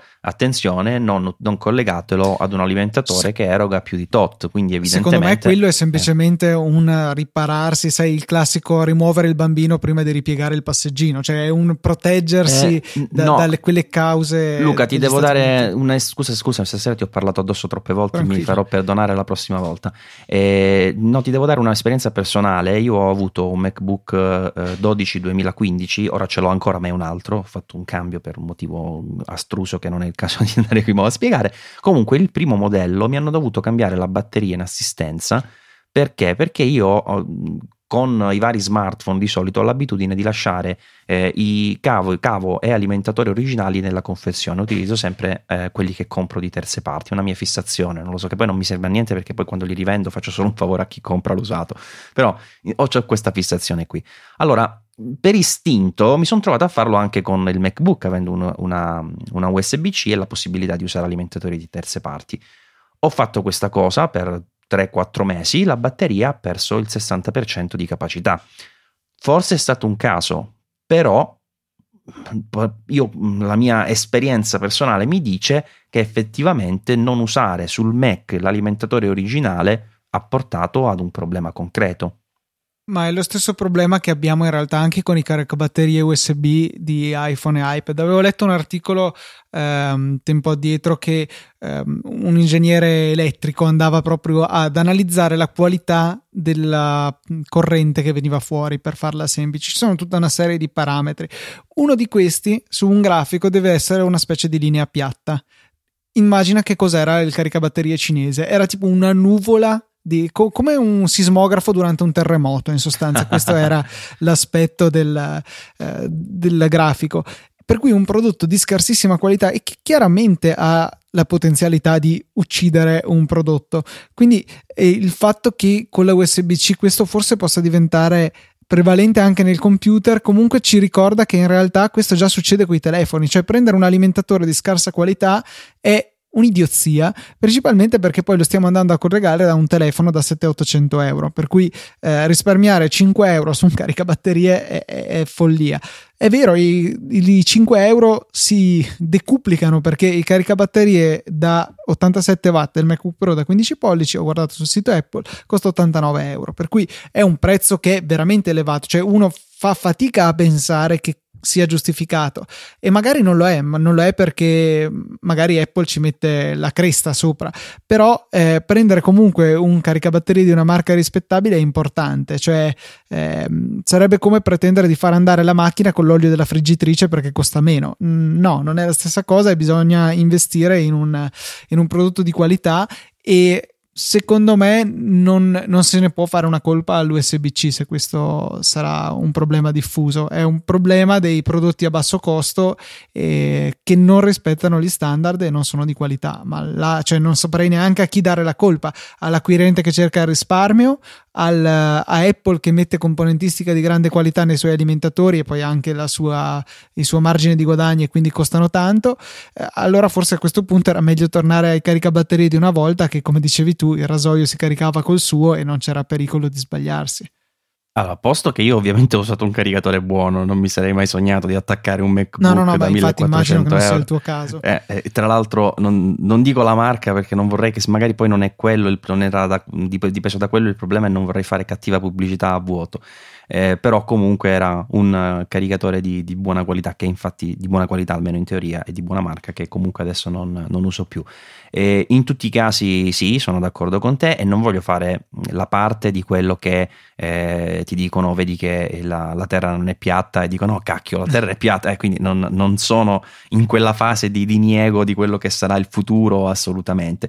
Eh, ci tengo solo proprio perché eh, possono esserci in questa, in questa connessione dei vantaggi e delle cose, neanche svantaggi, ma delle cose a cui bisogna stare attenti, eh, ci tengo soltanto a dirle, a ricordarle, perché penso che sia uno del, degli aspetti più, più importanti della, del nostro, tra virgolette, lavoro qui, eh, come anche sul sito, cioè quello di dare le informazioni in modo tale che le persone non facciano prima l'errore e poi scoprano di aver fatto un errore, ma ci siamo prima noi a dire attenzione che questa porta funziona così, per cui anche se questo ti sembra potenzialmente una cosa fattibile, è meglio se non lo fai.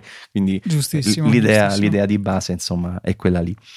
Eh, vabbè, Luca, eh, per quanto riguarda i MacBook Pro, noi non abbiamo parlato in maniera approfondita di una cosa, ma onestamente io eh, è una cosa che quasi mi, mi, mi terrorizza, diciamo, da, come discorso da aprire, che è quello del prezzo. Eh, perché, come dicevi all'inizio, sono aumentati. Tengo sempre a ricordare che se guardate il prezzo in dollari prima e dopo l'aumento sì c'è, ma non è come l'aumento che abbiamo noi, perché con il discorso del cambio galoppante eh, e sfavorevole, diciamo così, eh, questi prezzi da noi sono ancora più elevati. Andiamo eh, a dirglielo agli inglesi che hanno preso una mazzata dalla eh, mattina infatti, alla sera. Che... È vero, è vero. Infatti attualmente da, conviene più comprare per noi dalla Germania se vogliamo fare acquisti, diciamo, al di fuori dell'Italia, anche perché poi da loro hanno il connettore simile, quindi in linea di massima è sempre una cosa più conveniente scegliere la Germania piuttosto che, che l'Inghilterra. E comunque sì, sono dei prezzi elevati, sono dei prezzi tanto tanto elevati. Ehm, soprattutto secondo me per il 13 pollici. Dico questo perché in realtà il 15 costa di più, quindi sarebbe una cosa uh, potenzialmente strana da sentirsi dire, però eh, rispetto al 15 pollici di precedente generazione, ormai anche quello base ha comunque una GPU discreta, diciamo dedicata. Discreta intendo una GPU doppia, ecco per capirci, c'è quella integrata nella, nella, nella CPU. Dedicata, poi, ecco. ecco. Dedicata, sì, perché questo termine discreta sembra sempre un giudizio di merito più che esatto, il fatto sì, che, sì. che sia che sia presente lei. Comunque, ehm, questo non era presente prima, diciamo, nel 15 pollici base, per cui si parte eh, da un prezzo più elevato, ma almeno, tra virgolette, abbiamo questo vantaggio. E sul 13 pollici, in effetti, si va a pagare una roba tipo. Eh, 2000 euro per, per, per, per, appunto un 13 pollici, anzi per essere proprio onesti, togliendo la parte del, dell'euro, dell'euro psicologico sono 2, 2100 gli euro in questione eh, per una macchina che sì, non va male. Io sto provando addirittura la base, quella che costa 1750 eh, e va che, molto. Giusto così per contesto, Dimmi. il MacBook Pro da cui sto parlando io, la base del 15 pollici, che è quello che ho io, costava 1749 quando l'ho comprato nel 2010. Sì, vabbè, ma mh, come ti dicevo prima, questi a, a, parte poi se uno va a calcolare dal 2010 al 2016 se c'è l'inflazione, io non sono esperto di queste cose e non ne ho idea se c'è stata inflazione, se il prezzo, diciamo il valore dell'euro in, in senso assoluto sia cambiato, ma sappiamo sicuro che è cambiato il valore dell'euro rispetto al dollaro, quindi sì, eh, sì, sì. questo è, purtroppo è una, una cosa che incide parecchio. Poi c'è anche tutto un discorso che si può fare relativamente al fatto che per qualche motivo incide di più per Apple che per altri produttori, perché se tu vai a vedere io eh, col sito pubblico costantemente prezzi anche ambito fotocamere, altri prodotti, anche cose che in realtà vengono prodotte eh, in, in, America, però non tutti eh, diciamo nel trasferire i prezzi in euro stanno seguendo proprio ehm, in maniera così eh, precisa diciamo il rapporto cambio più tasse che, che, segue, che segue Apple, quindi secondo me in un certo senso loro non, non ci aiutano da questo punto di vista, però non facciamone un discorso troppo generale, andiamo a parlare del discorso prezzo che effettivamente è alto. Allora, io oggi come oggi devo dire ho difficoltà a consigliare eh, di comprare questi computer, cioè molte persone mi stanno dicendo che computer compro, io la mia risposta è allora o eh, vuoi proprio un computer mh, che sia ultima generazione perché ti piace la USB-C, perché ti piace che sia così compatto e sottile, perché magari ti piace anche che c'è il nuovo colore grigio siderale, ora non, non è rilevante ma la butto lì. Ehm, o veramente non puoi fare a meno di scoprire cosa farà questa touch bar, perché attualmente possiamo solo scoprirlo, visto che non, non ce ne sono dispositivi del genere in commercio, per cui abbiamo solo... Ed è anche la ragione Dimmi. per cui non ne abbiamo parlato particolarmente in questa puntata, perché diciamo che è un po' troppo eh, ri, tra virgolette rivoluzionaria, diversa come funzionalità per poterne parlare a scatola chiusa. Sono d'accordissimo con te, infatti sarebbe soltanto fare teorie, illazioni sul nulla, insomma vediamo un po' come si comporta, visto che le avremo entrambi, potremo sicuramente parlarne in maniera approfondita. Eh, però ecco, eh, secondo me mh, allo stato attuale quel classico discorso che in realtà è un sempreverde, se vogliamo, dell'informatica, cioè quello oggi come oggi trova un ricondizionato anche di due anni fa, eh, però bello oh, pompato dal punto di vista hardware e, e, vai meglio, diciamo, in termini probabilmente forse anche di prestazioni, perché rispetto a un base di oggi, visto che le CPU eh, di Intel non è che stiano facendo questi salti generazionali a due uh, cifre eh, anche di più come succedeva un tempo, no? Quindi tu prendi il base di oggi, in realtà è facile che vada meno, mh, mm, meno veloce del top dell'anno scorso e forse anche di due anni fa. Quindi io mi sto trovando a consigliare addirittura di comprare computer, eh, tra virgolette, datati per chi non ha uh, la, la, smania, diciamo, dell'ultima novità. Non lo so, tu come, la, l'hai vissuta questo discorso della, dell'incremento di prezzi? Io ho provato a fare un po' di conti, tanto per cominciare, e avevo, adesso sto andando a memoria, però avevo guardato il cambio medio dell'euro eh, euro-dollaro nel 2010, questo anno perché ho comprato il mio Mac lì, per cui volevo cercare di riportarmi a qualche eh, momento conosciuto nella storia dell'umanità. E, e ho guardato anche l'inflazione da allora.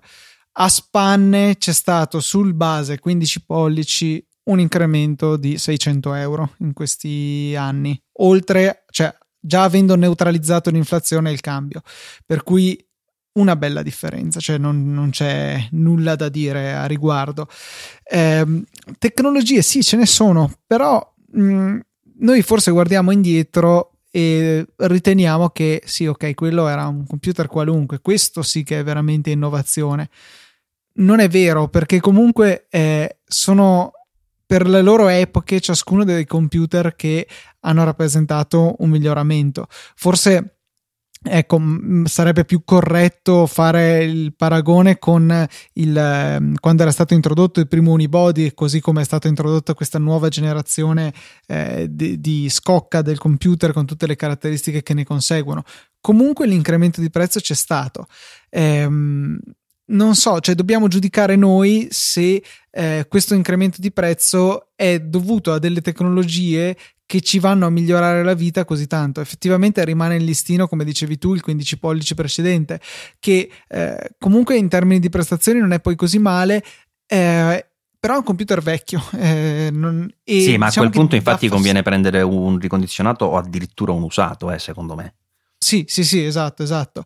Eh, è vero che adesso stiamo ritornando un po' a, alle origini, se vogliamo, di Apple, eh, di una ehm, azienda i cui prodotti hanno il loro premium sopra che ehm, paghi per il nome, perché sì, cioè una parte può giustificare l'assistenza che però in realtà tu mi dicevi che avevi avuto delle esperienze non più ottime, insomma comunque un'assistenza che rimane, e questo credo che sia innegabile, superiore alla concorrenza e eh, un ecosistema, insomma tante altre cose che ci possono far preferire i prodotti. Mentre invece eravamo arrivati, soprattutto dopo qualche anno dall'introduzione del MacBook Air, diciamo seconda versione, a dei prezzi almeno per l'accesso alla linea di prodotti che erano cominciati a diventare ragionevoli, ecco, e sicuramente abbastanza commisurati a quello che ci si porta a casa. Ora non metto in dubbio che il MacBook Pro che ho ordinato io l'abbia strapagato. Lasciamo stare che ho avuto uno sconto, ma questo non c'entra, cioè il prezzo di listino è altissimo. Eh, è una cosa che comunque si fa in quanto appassionati, in quanto ci si vuole togliere uno sfizio o in quanto comunque si ha bisogno di quello. Cioè Apple sa che comunque in alcune situazioni, in alcuni ambiti, avere macOS rappresenta comunque un plus, un qualcosa di desiderabile e per cui la gente è disposta a pagare. Che poi loro stiano un pochino calcando la mano su questo, sono abbastanza d'accordo.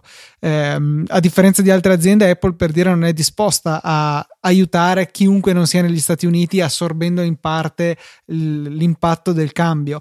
Eh, altre aziende l'hanno fatto, ne parlavi anche tu in ambito magari fotografico appunto hanno aiutato i clienti per eh, fare un po' 50 e 50 se vogliamo del cambio meno favorevole. E, ehm, rimane comunque sì un, aumento che eh, bisognerà vedere se eh, potranno permettersi di mantenere a lungo, se magari sarà solo una generazione intermedia e noi che io per necessità e altri magari eh, per smania di avere l'ultimo computer pagheremo quest'anno e poi dopo si ritornerà a delle cose eh, più normali questo rimane da vedere. Certo è che per dire Phil Schiller aveva detto che sì, i prezzi sono alti, ma noi non, non produciamo, non progettiamo un computer per raggiungere un obiettivo di prezzo. Questo eh, non sono del tutto convinto, o diciamo eh, adottano altri sistemi per raggiungere certi obiettivi di prezzo, vedasi i vecchi modelli tenuti ancora in vendita. Eh, ma loro appunto puntano a un prodotto e il prezzo è una conseguenza, non l'obiettivo. Ma questo mi piace, è molto jobsiano se vogliamo, no? ed è stato anche il problema di Jobs in alcune occasioni storiche negative della sua vita, no? quella di dire beh il prodotto deve essere così, poi quanto costa costa, vedi il primo Macintosh, vedi anche il Next che alla fine è stato un fiasco perché aveva promesso un prezzo e poi è arrivato da tutt'altra parte perché voleva solo il meglio, quindi in, di per sé la cosa mi piace, non, non la giudico assolutamente. Eh, però c'è da dire che secondo me a partire dal MacBook, da quando hanno presentato il MacBook, quindi dal 2015, la situazione è un po' peggiorata e secondo me loro lo sanno perché se fossero riusciti nell'obiettivo di portare una nuova linea di prodotti così come li volevano loro, ma anche eh, appetibili dal punto di vista commerciale, non dico economici perché quello non sarà mai il range di Apple, ma comunque eh, diciamo in linea o con quel piccolo surplus che tu giustamente dici anche eh, diciamo in parte giustificato da quelli che sono esperienze di acquisto, esperienze di assistenza e anche delle cose che sono uniche in Apple che se vogliamo possiamo dire brevemente che sono che ne so i trackpad che sono bellissimi in termini proprio proprio funzionali parlo, eh, non dal punto di vista estetico, oppure eh, il, eh, gli schermi per carità che migliorano di generazione in generazione o anche il discorso degli SSD PCI Express che hanno raggiunto delle velocità imbarazzanti allo stato attuale vero che, vero quello cioè, lo sottovalutiamo ma se andiamo su Amazon a cercare di comprare un SSD di quel tipo non stiamo parlando del SATA 3 che ormai ci tirano dietro ma di un SSD NVMe PCI Express con quelle velocità lo paghiamo, eh? cioè già Costa non caro, so quanti, sì, sì. non sono informato, eh, ma immagino che non molti computer della concorrenza montino dischi simili e forse nessuno dello stesso calibro. E Beh. già quelle sono cose che costano. Cioè, il, il passare all'SSD da 2 tera mi pare costi qualcosa tipo 1200 euro sul, sul MacBook Pro 15. Eh, però magari uno vede la scrittina e dice, eh, ma io su internet lo pago 200 euro. Eh, eh, il problema è che giustamente anche qui eh, Apple giustamente secondo me se ne frega di quello che è la, la, quell'apparenza e, e punta di più alla qualità. Io su questo sono molto molto d'accordo.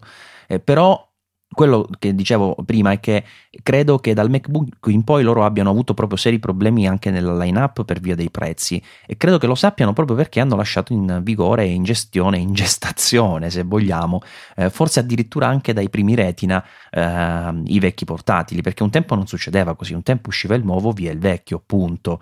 Da un certo punto in poi loro hanno iniziato a mantenersi sul carrozzone perché il nuovo costava di più e si manteneva sul carrozzone il vecchio modello che è una cosa che però eh, diciamo non è intanto tanto secondo me affine a, ide- a, questa idea che loro stessi propinano del computer per il futuro perché computer per il futuro un paio di beep eh, se poi mi vendi un MacBook Air che ci ha scritto forse 2015 ma in realtà è una macchina che eh, a livello hardware eccetera probabilmente risale al 2013 quindi non lo so, secondo me eh, loro da questo punto di vista qualche difficoltà l'hanno avuta e io noto, che, noto questa cosa proprio nella lentezza con cui stanno riuscendo a disfarsi di vecchi computer.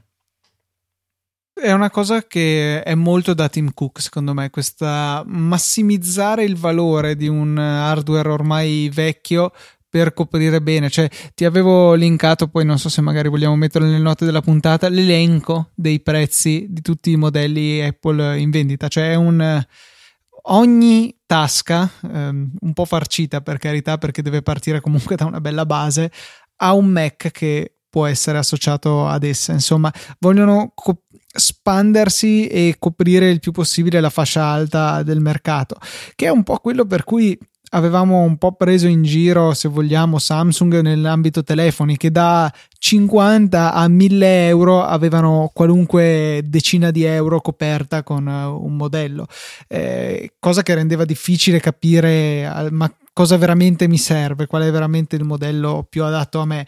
Eh, la stessa cosa la stiamo rivedendo sui Mac. Spero, ripeto, che sia un periodo di transizione, spero che duri il meno possibile e che eh, usciamo poi dall'altra parte del tunnel sia con dei prezzi più umani, perché questi sono veramente alti, sia con una gamma chiara dove ciascuno possa trovare il Mac che fa per sé, ma che questi modelli non siano 100.000, magari sia qualche opzione in più all'acquisto, tipo ad esempio eh, quello che citavi tu all'inizio del quad core sul 13 pollici, che insomma con una piccola configurazione sia possibile cucirsi addosso il Mac quasi perfetto e però per il pubblico generalista ci siano delle versioni, chiamiamole base, perfette a coprire buona parte delle necessità.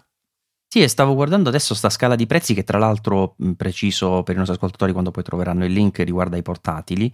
E mi viene in mente il fatto che io il primo uh, MacBook Pro che ho comprato, che poi è stato il primo in assoluto MacBook Pro perché quello con Intel prima si chiamava diversamente, ehm, se ricordo bene lo pagai 2149 o 99 euro. Eh, se tu guardi i prezzi in dollari che loro ti propongono oggi, perché se ti ricordi al tempo c'era il cambio 1 a 1 e tutti che si lamentavano, no? Eh, ma se costa 2300 euro, vabbè, lasciamo stare. Eh, comunque, se costasse, se ci fosse ancora oggi il cambio 1 a 1, eh, pagare 2399 euro, quello che oggi costa 2.399 dollari, ovvero la base del 15 pollici che ha il, uh, il touch bar, touch ID, eh, i nuovi trackpad, la GPU dedicata, eccetera, eccetera, non sarebbe neanche tanto male. Se tu vai a vedere ci sono quasi 500-600 euro di differenza dovute al cambio tasse, quindi eh, comunque da noi la subiamo, cioè è inutile girarci intorno, questa cosa incide tanto. Eh, sì, sì, 2799 è il prezzo di accesso del 15 pollici eh, oggi come oggi, che è tanto e tantissimo. Eh, appunto, spero che anche eh, pur a costo di perdere un minimo di margine possano venire incontro ai clienti, perché comunque un cliente soddisfatto è un cliente migliore di un cliente che alla fine ha storto il naso e si è preso ehm, se l'è preso un po' in quel posto con un prezzo mo- molto elevato. E al contempo può aiutare ad espandere il mercato e tutto sommato non è meglio vendere due portatili, ciascuno al 30% in meno di margine, non so, sto sparando, 30% mi sembra anche tanto di differenza rispetto a venderne uno. Ah, beh, chiaro che non si può sperare in una duplicazione del mercato, però insomma, magari guadagnare un 5% di mercato a fronte di un 5% in meno di, di margine, magari comunque può essere interessante per eh, economie di scala, per avere ulteriore potere contrattuale su Intel, AMD speriamo di no, magari Nvidia e compagnia. Eh sì, è proprio così. Eh, purtroppo non lo so, non lo so. Non, ma ti immagini facessero una cosa tipo come hanno fatto adesso con l'abbassamento di prezzi per gli adattatori USB-C, Luca, e di colpo dovessero uscirsene con una cosa. Vai, abbiamo scherzato, tutti i Mac eh, appena in vendita, adesso li riduciamo del, del, di tanto, perché poi i connettori USB-C alcuni li hanno ridotti di tanto. Eh. Sì, sì, appunto il Thunderbolt citato prima è, è poco più che la metà costa perché da 60 è passato a 35, insomma eh, la differenza è abissale.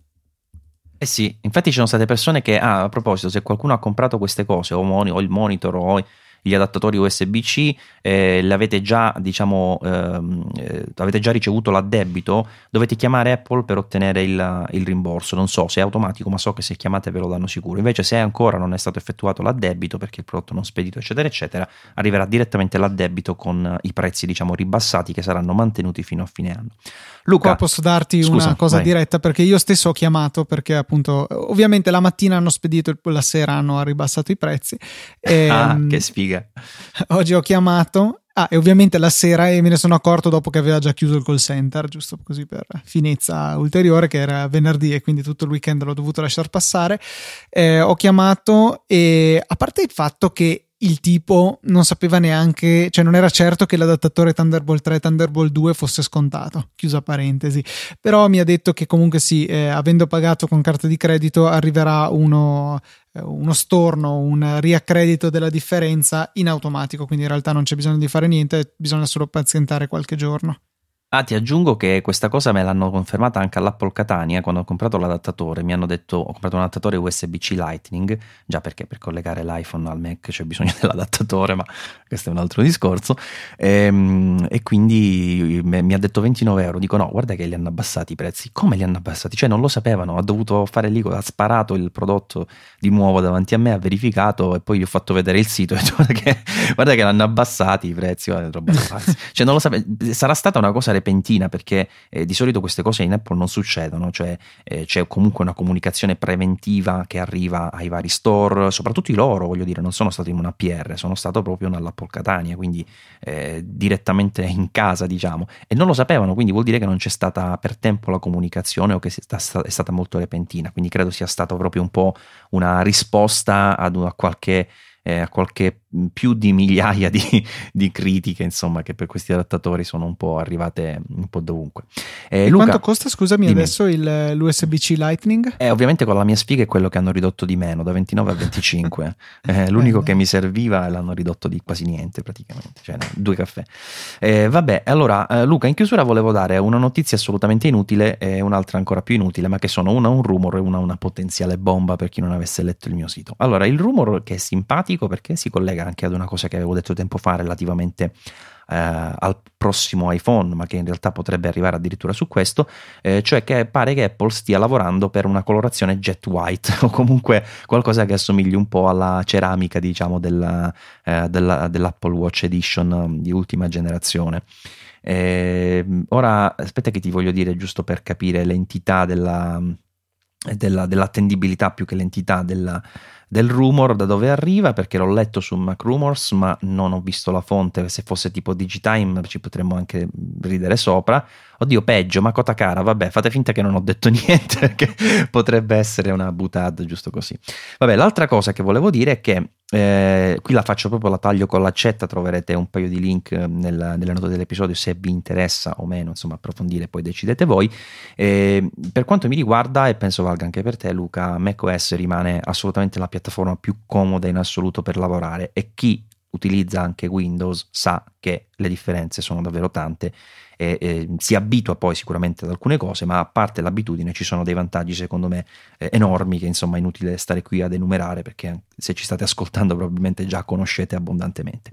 Quindi, punto della situazione, per me eh, macOS rimane prioritario, non Sierra che al momento ho installato solo su questo nuovo computer perché me l'hanno obbligato loro, cioè già così se no avrei lasciato il Capitan, che Sierra ancora mi dà qualche, qualche mh, mi fa paura ecco, su alcune cose perché il discorso della gestione dei documenti cloud che ancora fa un po' di bizze basta eh, non per... abilitarla guai a sì sì sì infatti l'ho disabilitato eh vabbè ma cioè, non è neanche così banale Luca. Allora io non l'ho abilitato ho installato il mio classico Ulysses e ho detto vabbè inizio a scrivere il mio cioè continuo a scrivere scusa l'articolo che ho iniziato a scrivere sul computer Vado lì, Ulysses si basa sulla sincronizzazione cloud e scrivo.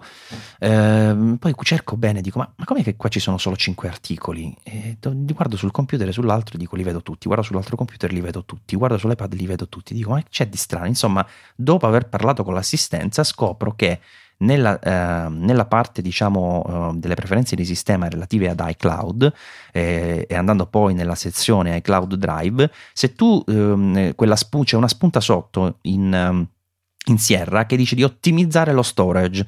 Se tu la tieni eh, praticamente spuntata, che è la posizione di default, eh, lui non ti scarica tutti i contenuti di iCloud Drive, che è una risposta al fatto che il sistema funzioni male, però è una risposta sbagliata perché poi ti trovi, cioè io, che non sono neanche l'ultimo arrivato, ho dovuto chiamare l'assistenza per dire scusa, ma perché l'assistenza di Ulysses, eh, per dire scusate, ma com'è che non vedo i file? Mi hanno detto, ma che stai usando Sierra? Dico sì, e allora vedi che devi andare qua. Quindi secondo me ancora non è un, un sistema che, che, che, trovo affidabile. Poi mi ha dato problemi con i monitor ai DPI che ancora eh, sono risolti, risolti, dalla beta, ma non so se l'ultima release lo risolve. Insomma, sì, sì, sì. Lasciamo... Allora, il, il eh. mio perlomeno nessun problema. Ho, okay. L'ho provato proprio l'altro giorno, che eh, poi l'ho rimesso nella scatola, ovviamente.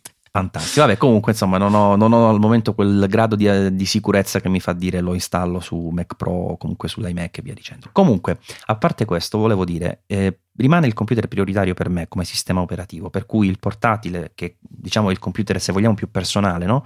eh, ho comprato questo 15 pollici, spero proprio che mi soddisfi eh, e quindi di mantenerlo, in modo tale che sia proprio ecco, la, la mia digital life, no? Eh, perché comunque il computer sì ci lavoriamo Luca, però eh, diventa anche per, un po' per tutti ormai uno strumento eh, fondamentale per tante altre cose, dal, dal pagare la bolletta, eh, quindi al, al, sito della banca, andare su Facebook per chi ci va, io non lo amo, però insomma è, un, è un, un dispositivo che usiamo tutto il giorno, tutti i giorni. Quindi per me quello è fondamentale, portatile per me sarà macOS.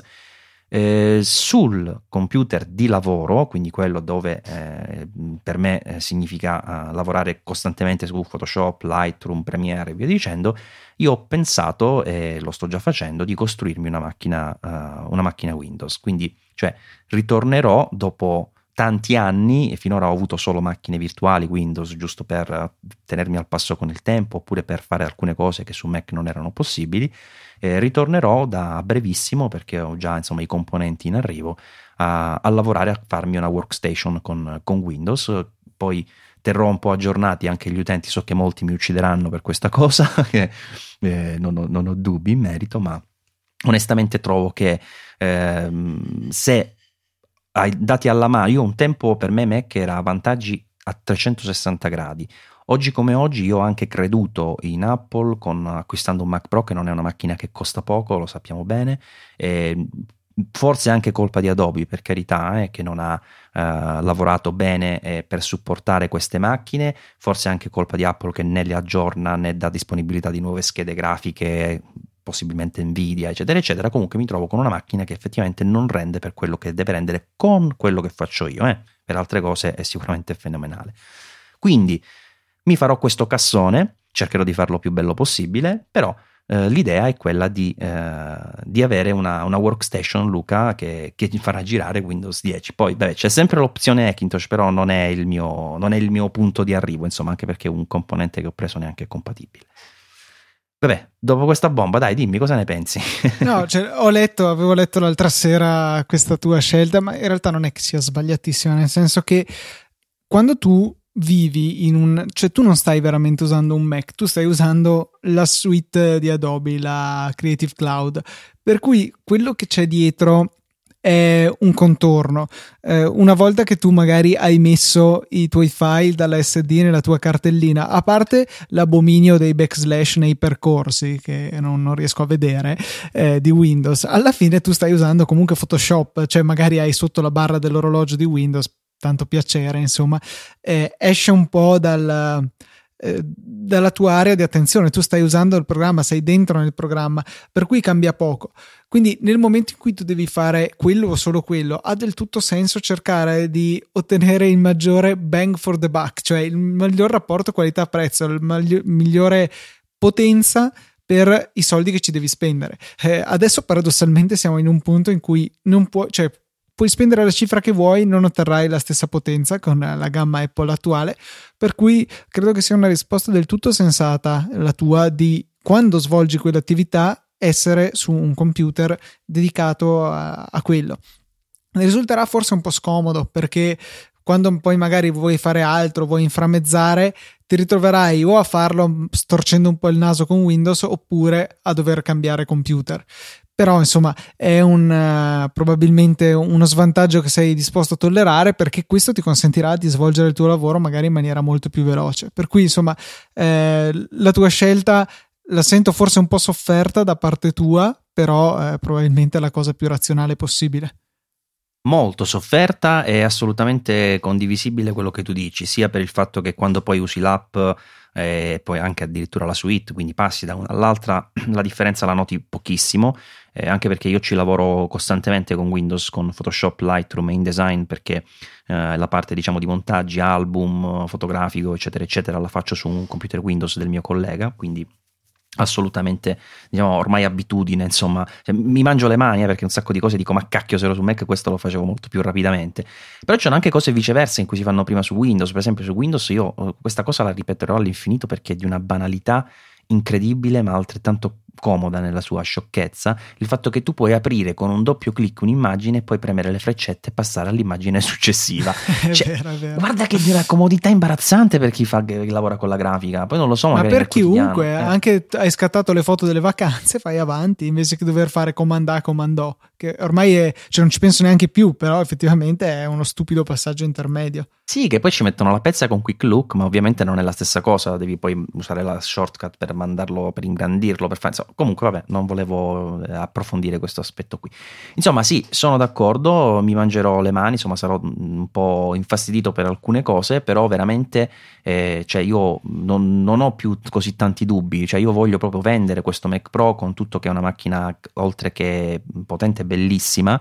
Eh, probabilmente con la metà dei soldi faccio una macchina che per quello che devo fare io va meglio quindi oggettivamente in termini professionali sarei uno sciocco a non farlo. D'altronde lo hanno, tan- lo hanno fatto tanti prima di me cioè oggi eh, chi lavora per esempio in questo mondo della, eh, del video della, non so dell'audio probabilmente ancora no eh, perché non credo che si sia arrivati a parità diciamo rispetto a quello che sono le, le qualità eh, dei, dei, sistemi Apple in genere per, eh, per, quanto riguarda proprio i lag, la gestione della, dell'audio. Però eh, per video e foto io vedo che ormai, soprattutto video, dove magari c'è bisogno di un po' più di prestanza, diciamo, dal punto di vista eh, grafico, eh, la maggior parte ormai delle persone che prima usavano Mac lavorano su Windows e lo vedo anche in risposta all'articolo che ho scritto. Tantissimi hanno detto che addirittura l'hanno già fatta questa cosa che io sto facendo adesso, perché io ho resistito il più possibile, ma oggi come oggi è, è una scelta un po' anacronistica rimanere con, con Apple per fare determinate cose.